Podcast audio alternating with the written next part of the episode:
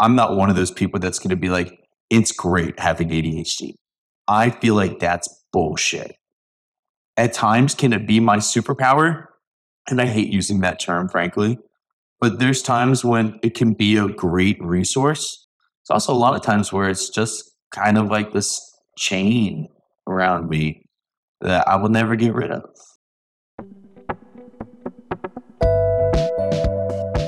You're listening to Refocused Together, and this is episode six Peter Kiley and Embracing Your Bag of Shit.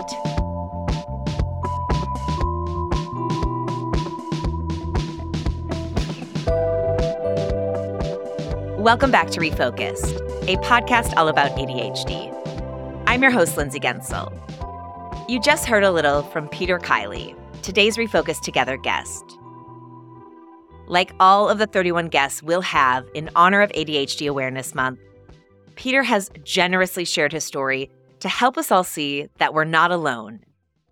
Peter has navigated a challenging journey of learning, forgiveness, and acceptance since being diagnosed with ADHD in sixth grade. The diagnosis provided an explanation for his struggles and marked the beginning of his journey.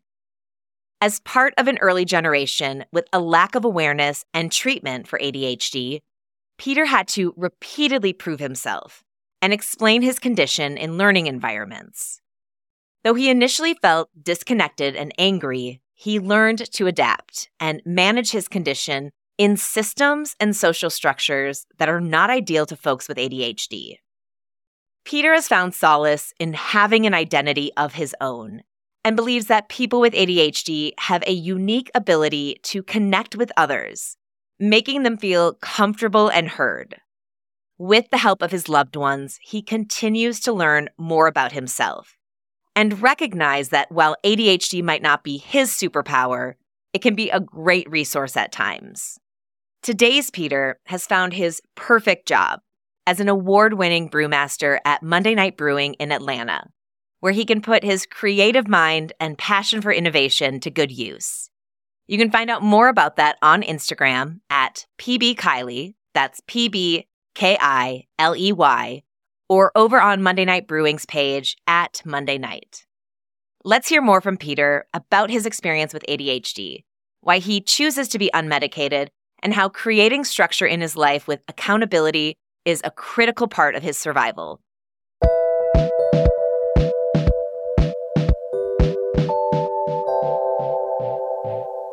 We start all of the interviews the same.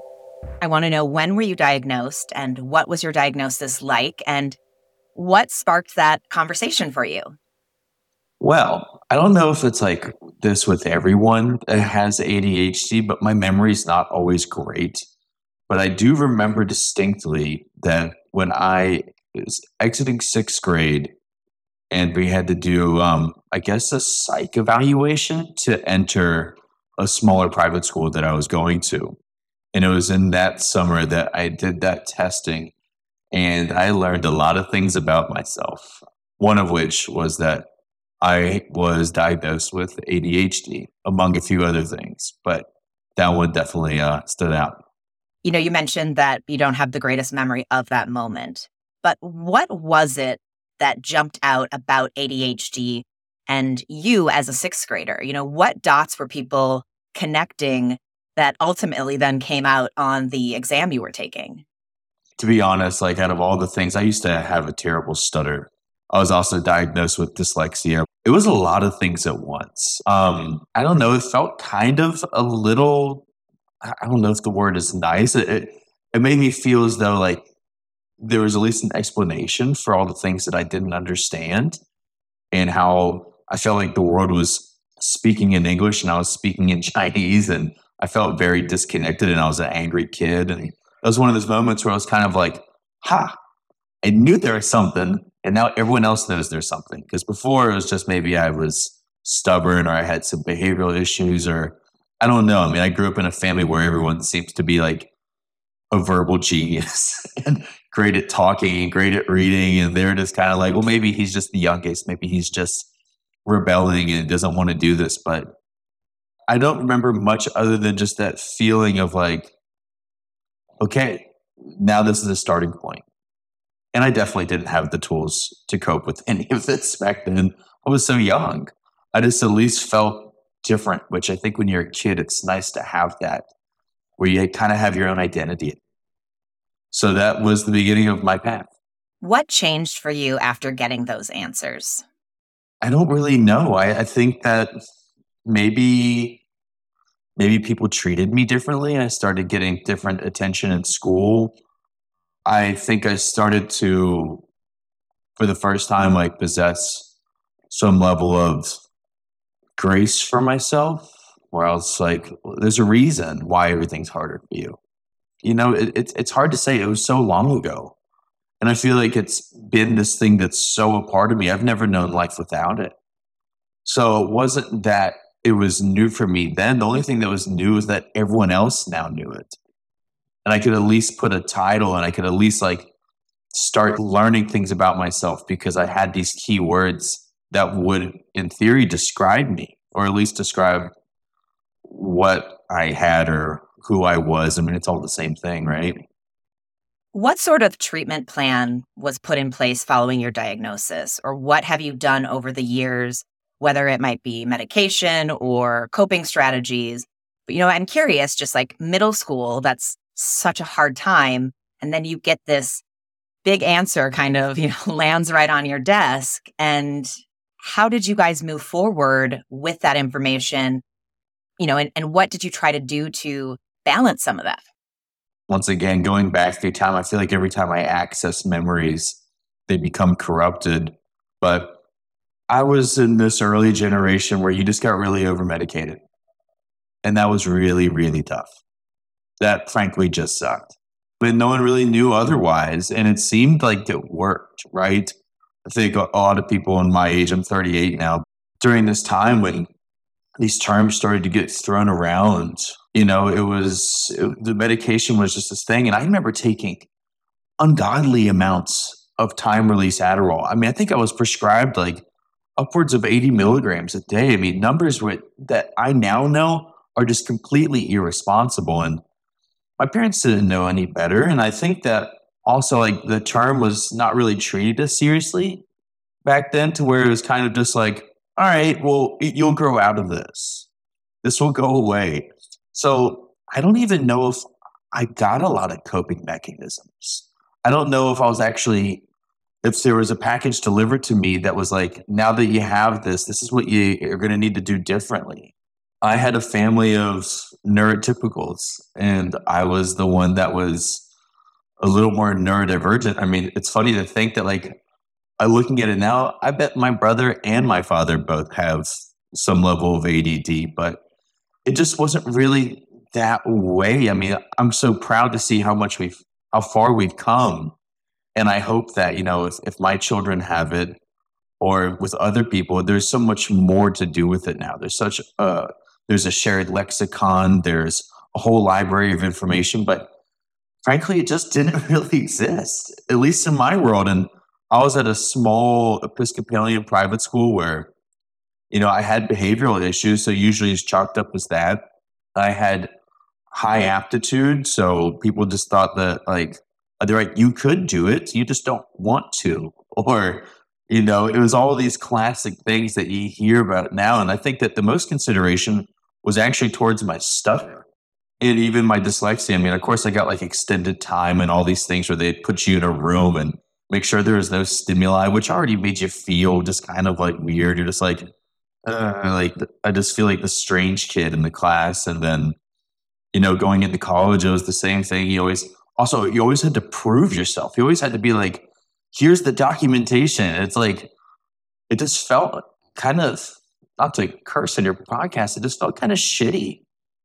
And I was just like, why do I have to keep explaining to people that I'm this way? Like, and I get it. Maybe some people abuse those rights. I don't know, but I feel like I have started to learn about myself and what I have and who I am more so in the past probably seven years, especially since I found my wife and we got married and she helped me to understand a lot of the things that were going on because I didn't really want to turn over all the rocks. I didn't want there to be like this thing that I now knew that was going to permanently hold me back or something that I couldn't shake off. I think there was the hopeful piece of me that was listening to what I heard my whole life, like that maybe this would just go away. but it hasn't. And if anything, I'm not going to say it's gotten worse, but if you were just to measure it, if there was something to measure, it's probably, it feels like it's become amplified the older I get because I've become more comfortable with who I am. And that's one of those things where I struggle with my ADHD. There's a lot of people that I work with and people that I'm close with that cope with my ADHD. I have a wife and two children. I can tell you that my wife definitely copes with the fact that I have ADHD. And there's days when I hate that. There's days where I hate that I'm a burden. You know, it's, I'm not one of those people that's going to be like, it's great having ADHD. I feel like that's bullshit. At times, can it be my superpower? And I hate using that term, frankly. But there's times when it can be a great resource. And it's definitely prepared me for whether it's, you know, like really like intense situations or, you know, decisiveness or creativity, all these amazing things. But it's also a lot of times where it's just kind of like this chain around me that I will never get rid of. And people just have to get used to that. And I do too at times. I have to re remind myself often that it's not going away, that this is just who I am. The word burden is a very hard one to stomach because it's easy for us to say it and everyone in our lives will say that's that's not the case. You're you're not a burden. But because everything feels harder and sometimes it feels like all we do is make things harder, then that word comes out and having a great relationship with your wife, I mean, what a gift for you. Because I have to imagine that she goes out of her way to make sure that you don't feel that way. I mean, at times she's also human, you know, especially when you have like got two young kids. There's there's definitely the reality where, you know, sometimes it's just it's gonna really suck for her. It's gonna be really hard. And we also own a business together. We work together. We we have overlapping lives in every regard. So like I think that without her help to help me study it and with all the resources that exist now, I think I probably just would have been like, you know, probably not as curious as I've become because the more that I realize that there's out there, the more resources that I found, the more people that are openly talking about it now for the first time ever, I feel like. I feel like I am not alone. I don't feel like I'm crazy. And that's been like one of the coolest parts about this journey is like just seeing a lot of us come together and not celebrate it, but acknowledge it. Because I don't think that maybe some people have it differently than me, that but I don't really celebrate. I think that it's something that has been really, really taxing on me in my life. And that's something that I overcome, I try to overcome daily. And there's so many little things where people are just like, oh, you're zoned out, or like this idea that I call it like analysis paralysis you know, like I was never good at a lot of things, but science stuck out with me. You know, like something about the dyslexic brain is like I can look at things really well in my head. So like I found chemistry. That's what I studied at school. And I've got this weird good memory for like the strangest things. And there's all these things, but then there would be times when I can't do the most simple of tasks where I'll just be frozen and I'll just be like dopamine seeking. And I'm like, I'm like this arsonist at times where I'm like, I'm going to go burn something down so I can go put it out and rebuild it. You know, like I think I found the perfect line of work because I'm constantly creating new things and there's always new problems and I wear a million different hats. I can't imagine life without that outlet that I have running a brewery and a business. But, you know, luckily I have a lot of great business partners around me that are like, maybe like at times I can be too emotional, which is something that I now know that's really true about me and what I am and who I am. And there's all these things where I'm like, could I fully run a business by myself? I probably doubt that. Yeah, actually, I, I really know I couldn't. Managing people it can be hard at times. Sometimes I feel like I'm I need to be managed more than anyone else. You know, like this idea of leadership feels so silly because I'm like, who the hell would want to follow me? I'm barely got myself together at times. I tell this to a lot of people that I've talked to and I've mentored younger children, younger kids that have dyslexia in, in ADHD. And I kind of tell them all the same thing that in life, everyone gets handed a bag of shit. and it stinks. and you got to carry it around with you. But like what you do with that bag of shit is up to you. And I'm not ashamed of it. I don't love it.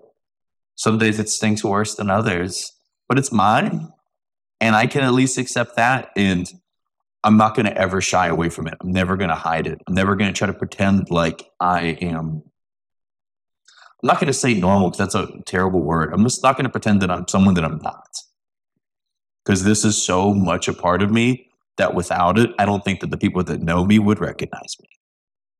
I want to know what your biggest struggle is when you look at living with ADHD and then what you actively do to try and help it. The remedial, which I think that the mundane, there's a lot of that in life. You know, whether it's laundry, dishes, the things that you have to do every day.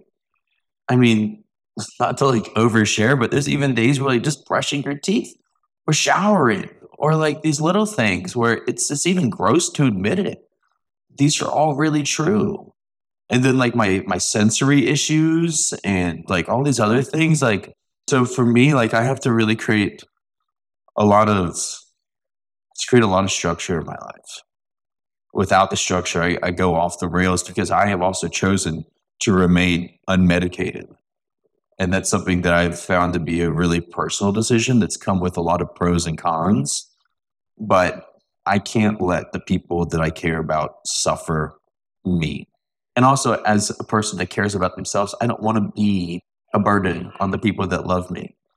So it's been a lot of just like, well, especially with my wife and I, it's we kind of just like, there are assigned things that I do.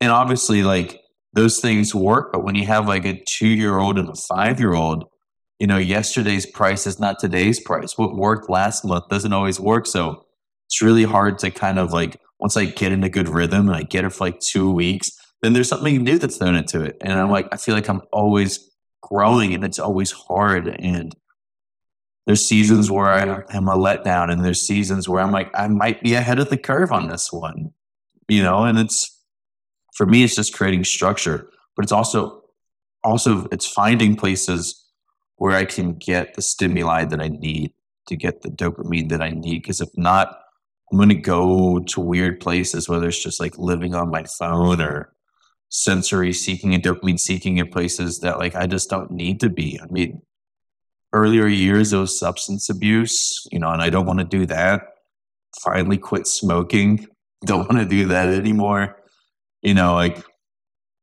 there was just a lot of places that I've gone throughout my paths that I'm like, I now know I don't want to do that again. and just being open about that is probably one of the best things that I've ever been able to do because how is anyone going to learn? I didn't have enough people around me telling me the truth, telling me, like, watch out for this. You might really enjoy this too much. It might become unhealthy. And no one really shared that with me. It is uh, through to like, oh, he's just young. You know, just, you know, boys will be boys or whatever the hell it was. But it's all bullshit. But we need to talk about this more and more and more because people that don't have the skills to get themselves out of the trouble or the resources or the support network, these sensory seeking things can and stimuli seeking things, they, they can become your pitfall. So structure is the thing that I have to apply in my personal life and my professional life. I have calendars now. Ooh, look at me. It's so strange to be like proud of that. Because people are just like, yeah, of course. Why wouldn't you? And I'm like, that took me like, I just adopted that like a year and a half ago. And I've been doing this business thing for 12 years. So, you know, and we have almost 200 employees now. So it's like, uh, there's other things where it's like, yeah, I mean, I, I, now realize that without my structure, it's not that I just let down my, my family, my friends, and I let down all these people that work for us. So, like, accountability has also been another aspect of my structure. Is like people holding me accountable. I ask them. I tell people very openly that I work with who I am. I have a very short list of things that I'm great at, and I have this huge long list of things that I'm terrible at. And I'm so proud of my long list because I'm not hiding it. I put it up for everyone to see and I ask them to not just accept it, but I ask them to know it. Because if they think that I'm not providing in places where I've acknowledged that I do need help, obviously I can't just be like, oh, yeah, I told you I suck at that. So I'm going to continue to suck at that. But it does at least help people to understand how to work with me. I think we all know in this world, like you have to train people how to treat you. And in the workplace and in, in life, I have to create the structure and mm, be honest about who I am in order to just survive. sometimes I thrive, sometimes I survive, you know, who knows. Every day is different. Truthfully, it's one of the most unknown things I feel like about this is that like there's nothing that works every day. You just keep reaching in and picking out different tools to get through your day. And you're like, oh, that tool worked yesterday and it's not going to work tomorrow. And people don't understand that. It feels like oftentimes you wake up and you're just like replaying the same game. and you're just like, okay, how am I going to get through this one? Some days it's awesome and you totally thrive and you crush and you're just like, I'm unstoppable. And the next day you feel like depressed and nothing works. And I also realized that I have like hypersensitivity. So someone could even just say some benign thing to me and it can just hit me like a ton of bricks. And then it throws me out of my creative zone. And then I'm like, well, what am I good for today? you know, it's just like, uh, it's really hard. And I'm sure that you know this. I'm sure that people that listen to this probably get that.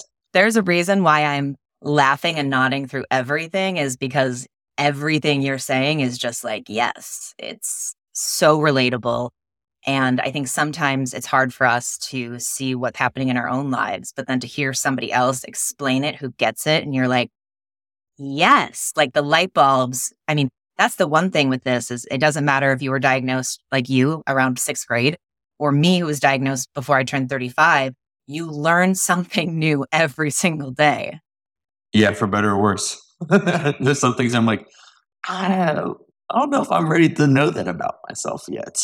And of course, like, I'm really curious to know how it's going to evolve as I evolve, how it's going to change as I grow older. You know, like, I'm sure there's a lot of people that have had it before me but I feel like we're just now starting to really, at least in the past 10 years, really understand it better and share. So I'm like, maybe I'm like going to be a part of the people like you that help to spread the word and to understand it.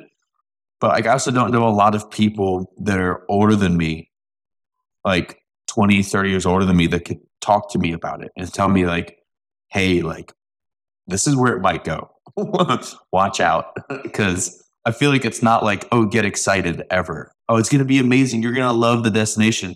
I feel like it's always like, for me, it's like a, just watch out for this. And I mean, it's hard enough already. I, I, I want everyone to tell me if they have the answers of like how it could be different when you're older. Cause I, I think I'm excited in the days when things work well and like, and I accept myself but I'm probably more trepidatious than anything about how it's going to go on as I get older. I'm more nervous about it than I am anything. I think I respect it enough to know that it's not something I should like joke around with. I want to talk about where you're thriving. Right now, you are at your brewery. I imagine that that is a big part of when you look at your life and you think of the good things, what you've built with Monday Night Brewing. So when you look at life, what stands out for you? What is kind of your gold star? I mean, the thing I'm most proud of is my family, without a doubt. My wife's like brilliant. She's completely different than me. And my children are awesome. And I've built something really beautiful that I think I'm like the most protective of. That's where I apply my most, most of my effort. Um, but like, obviously, like, I think I've done a pretty good job in the world that I work in before beer, I was a winemaker and I found a lot of peace with being outside, actually. Just connecting with my earth. That was one of those things that actually brought a lot of stillness to me. My ADHD was absolutely one of those ones where I was just, I could not stop moving. I am, uh, I am not a dog chasing a butterfly. I'm like a F1 race car chasing a butterfly. And I would go way past that butterfly and I would just find a bunch of other things. So, like, finally finding something that slowed me down, but not in a way that held me back, but in a place where I wanted to be slow, where I wanted to stay there longer. And then, you know, with winemaking, it turned into just to, to beer and getting to use my chemistry because I wasn't going to be one of those people that like studied something at school and didn't use it, you know? And, uh, so like when I found this, these guys that were starting this brewery, I think I saw them as stability because they're very organized, deliberate, like empathetic, caring, good people. The thing just grew so fast and it was amazing. And every day there was a problem, but for me, it was like an opportunity. I like problems. I think problems are great. I am a problem. I thrive with problems. Me and problems get along beautifully. Um, so, like, I loved this crazy pace, super intense, complex problem solving environment that I had found myself in. And then it was not just scaling it, but it was also creating products that made us relevant and engage with the consumers. And obviously, like my stutter's not an issue anymore. And I actually love talking to groups of people. So I, I found myself being able to do all these things, whether it's chemical engineer, mechanical engineer, electrical engineer, engaging with people, doing the marketing. Like I don't just design beers and then let someone go make a label for it. I'm one of those people like if I'm going to build a house, I'm also going to paint it. You know, it's like I love being involved in like everything. Which now people know this about me here, but it took a while to kind of like stake my claim as being fluent in a lot of different departments. And I would not have that luxury if I didn't have the agency of being an owner. So I think like over time I've carved out this place for myself here and I've earned the trust of the people that I work with. And I love what I do, but I'm also me, Peter Kiley, I am 99.99% me. And I'm like 0.01% what I do. And in the early years, it was probably inverse. I completely measured myself based off of the work that I brought through my job. And if someone didn't like a beer I released, I don't remember the beers that people love, but I remember every time someone hated something. And that motivated me in weird ways, but it did. I think anyone that truly suffers with this, they recognize that the greatest motivators are like the moments of rejection and those moments of intense sensitivities because it's not because you want to overcome it. It's because you never want to go back there because it hurt so much and no one could even understand how badly it felt, how nerve endings feel so raw and everything just feels like it's crumbling. So I just came really good at it. that was my motivator. So I studied harder. I pushed the boundaries harder. I failed privately faster. And when I was ready to present, I did it with a level of, I don't know, like I, I definitely still suffer with imposter syndrome, but I'm also very much so a perfectionist, which is so funny to hear someone that struggles with the most basic things to say that you're like, I'm a perfectionist. In some places, I absolutely am. Some places, I'm a mess. I, I think everyone knows the dichotomy of this world that we live in and who we are. It's it's, it's remarkable. Dr. Jekyll, Mr. Hyde, like all the time. But I, I, I've grown to love what I do. I've grown to love who I do it with. I've grown to love the community that we do it for. And all of that, once again, just brings structure and stability to me. I don't know what I would have done in those early years without this. You know, probably would have been like a lot scarier if I didn't have this. Who knows who I would have been.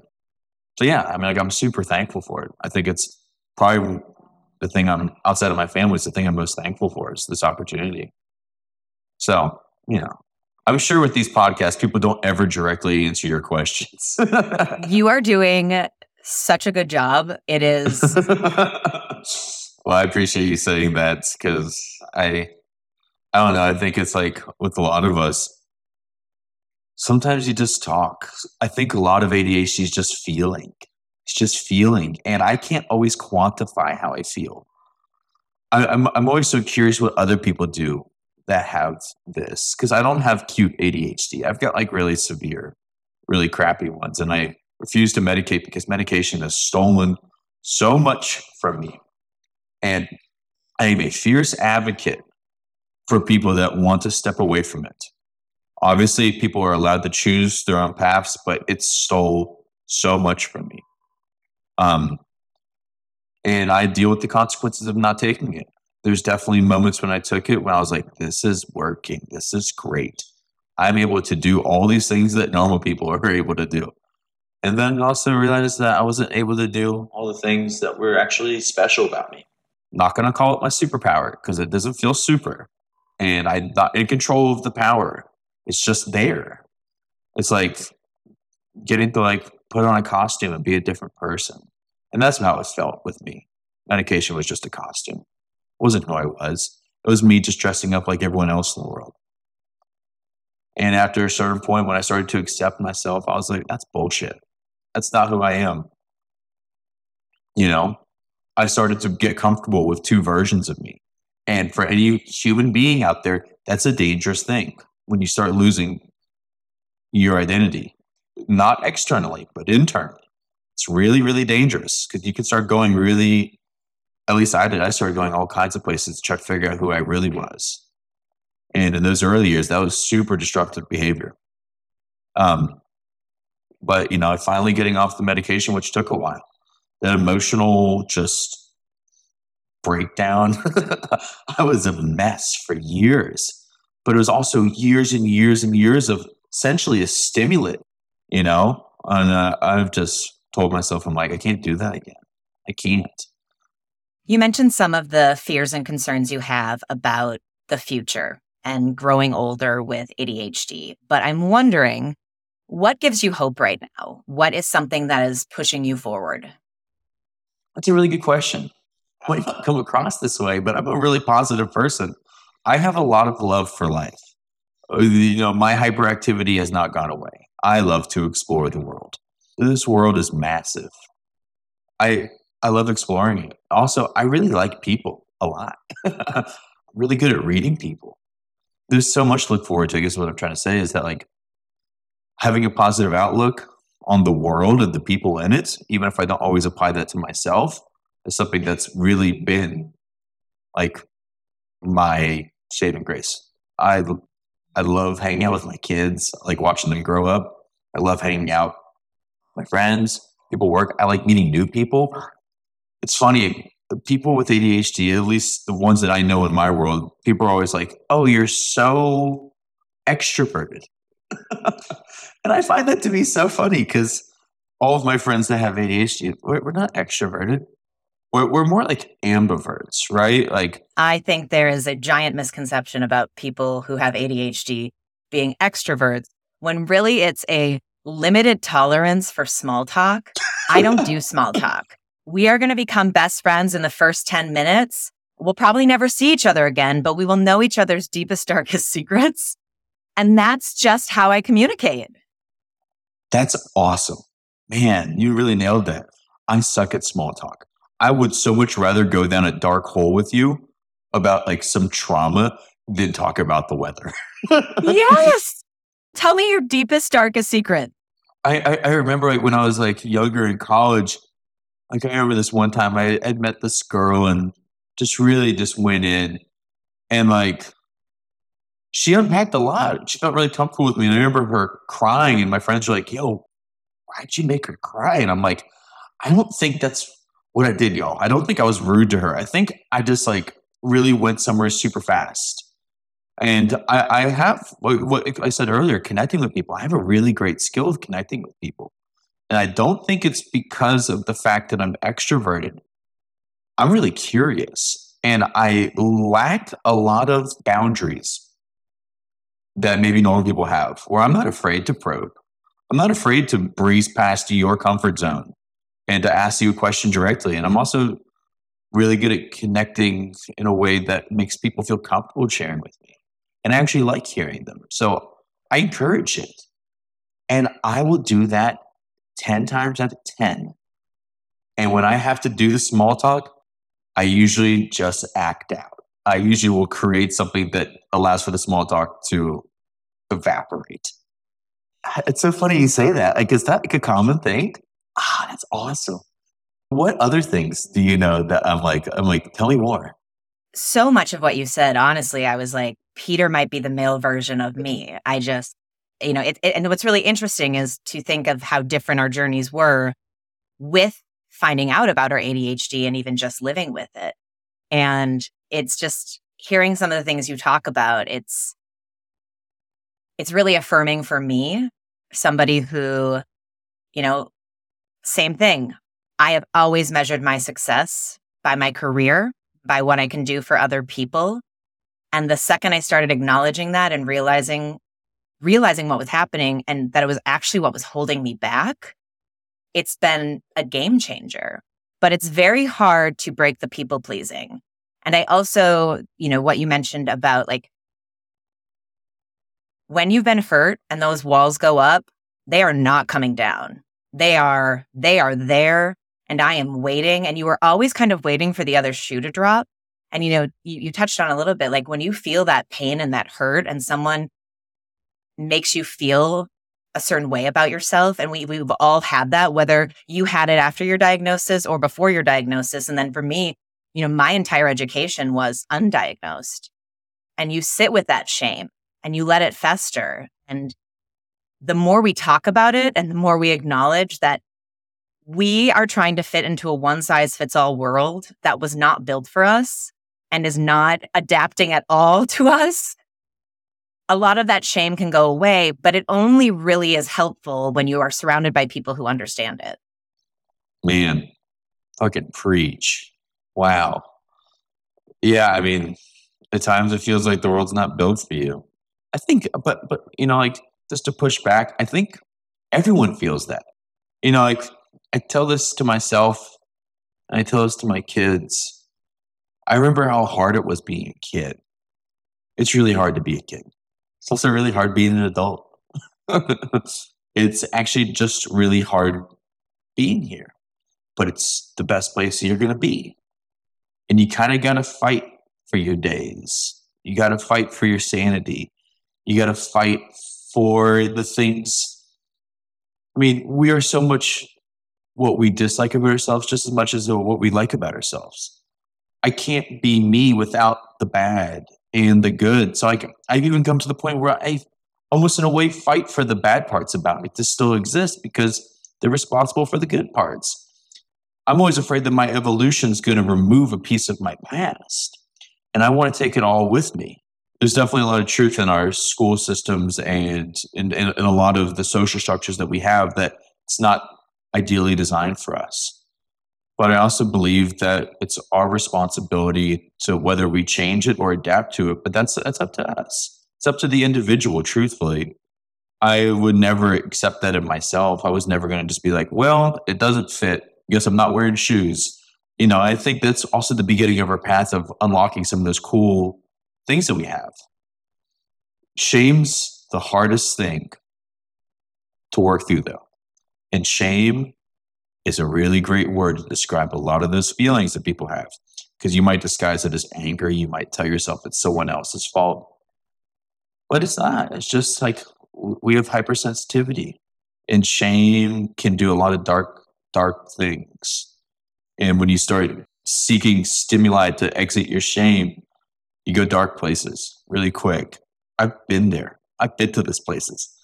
I've visited them frequently, you know, and like, um, these are the things that I tell the people that I can tell, especially the younger kids that I'm like, I've actually sat down with like classes of kids with dyslexia and ADHD. And I'm like, I just talk about it. You know, do you just share the truth about it? Do you see these eyes light up where someone's like, wow. you said the you said the code words. You are one of us. Tell us more it's a really cool feeling. I've watched a lot of the videos that you've done, and I've heard a lot of people where I'm just like, you know, I think all of us want to be unique, but a lot of times I don't want to be unique. And I see these videos and I'm like, oh, hell yeah. I want to meet that person. I'm like, yeah, they really get it. Shame is such a bitch. It's a the cruelest mistress. It is just so hard to work through, and shame manifests itself in so many unique places, especially when you have hypersensitivity. The the most benign things to someone else, they'd be like, "Wait, you responded like that to that?" And I'm like, "You have no idea how devastating that was." And you have no idea of all of the structure that I've put in place to avoid that and all the places that I have grown because of that. I'm like, I'm going to go become great at something privately because you said something passively. You know, like it's it's fantastic. Honestly, the causality of it all, at least in my world, just with this appreciation for chemistry and the physical world, just seeing the causality of who I've become because of what I have suffered, I guess is the word I would use. It's been fascinating. It's awesome. As long as you don't let it just kick you in the teeth and leave you on the ground, and you kind of just got to work through it. It's amazing what happens next. And I tell it to all the young people, I'm like, just stick around for it. Hang on. It's going to suck, but it sucks for everyone. Your suck's different though, and you're not going to have a lot of people to share it with. They're not going to fully understand it. But if they do, keep them around and talk as much as you can about it and be honest with yourself and with, with uh, others. Because if you aren't, no one would ever begin to understand it. So, I don't know. That's like that's my battle cry for anyone out there with it. I'm like, just tell the truth about it. And if they don't accept you, fuck them. Perfect words to go out on. Sorry for cursing so much. Peter, this was such a pleasure. When I'm in Atlanta, I'm coming by Monday Night Brewing. We've already had our heart to heart, you know, our, our, our bypassing of the small talk, so we can move on to the next phase of things. But I just, I'm I'm so appreciative for your time. This was so enjoyable and so eye opening for me. And I'm just so grateful that you were willing to share your story with us. And there's so much more good to come from you sharing your story. And I, I can't wait to see what happens. That's really kind of you to say. And thank you for having me be here. Thank you for giving me this outlet to just talk about it. And if you do come to Atlanta, you have to promise me there's, there's zero small talk. Now that I know that like we can't do that. I love this. I'm going to put a sign up this on my face that says no small talk. it makes life so much easier. So much more interesting too. Like I can only talk about the weather once a year. but um, thank you again. And uh, keep doing such a great job with this. And I hope people that watch this tell the truth. Be yourself. It's okay. It's cool actually.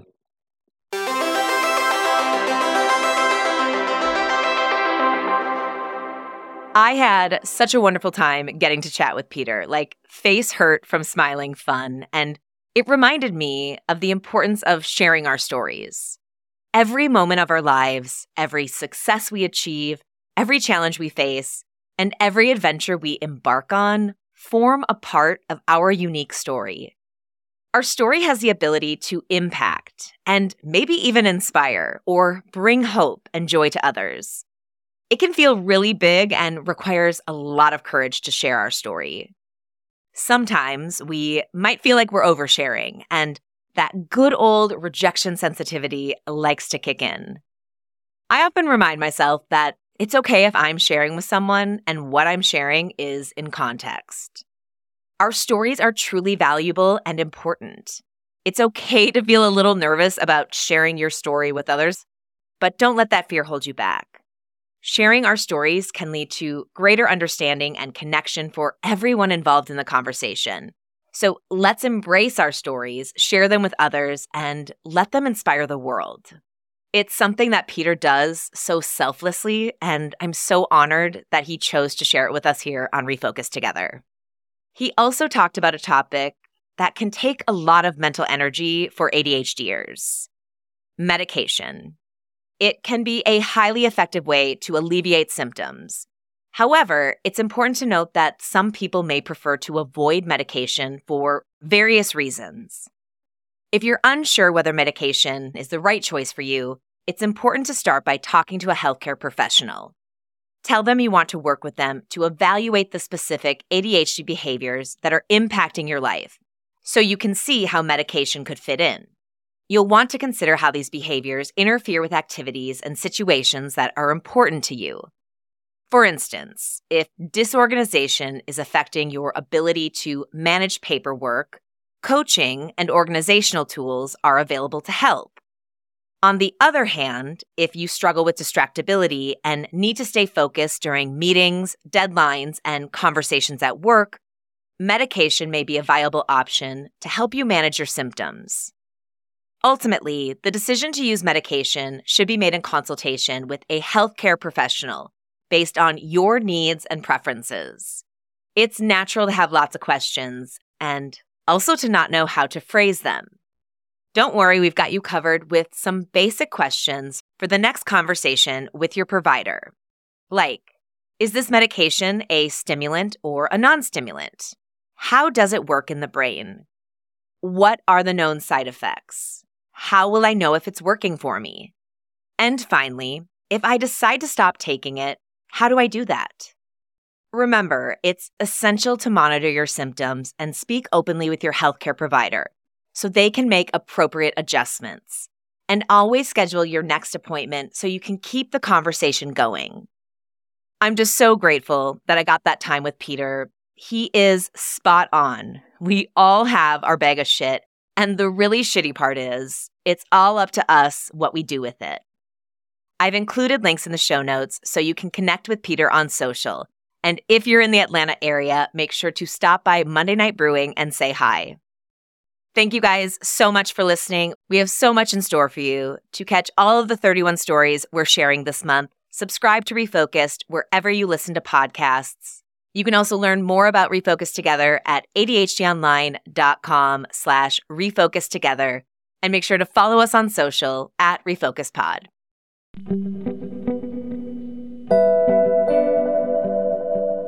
Support for Refocus comes from our partner, ADHD Online, a telemedicine mental health care company that provides affordable and accessible ADHD assessments and treatment plans. To learn how they can help you on your journey, head to ADHDonline.com. And remember to use the promo code REFOCUS20 to receive $20 off your ADHD Online assessment right now.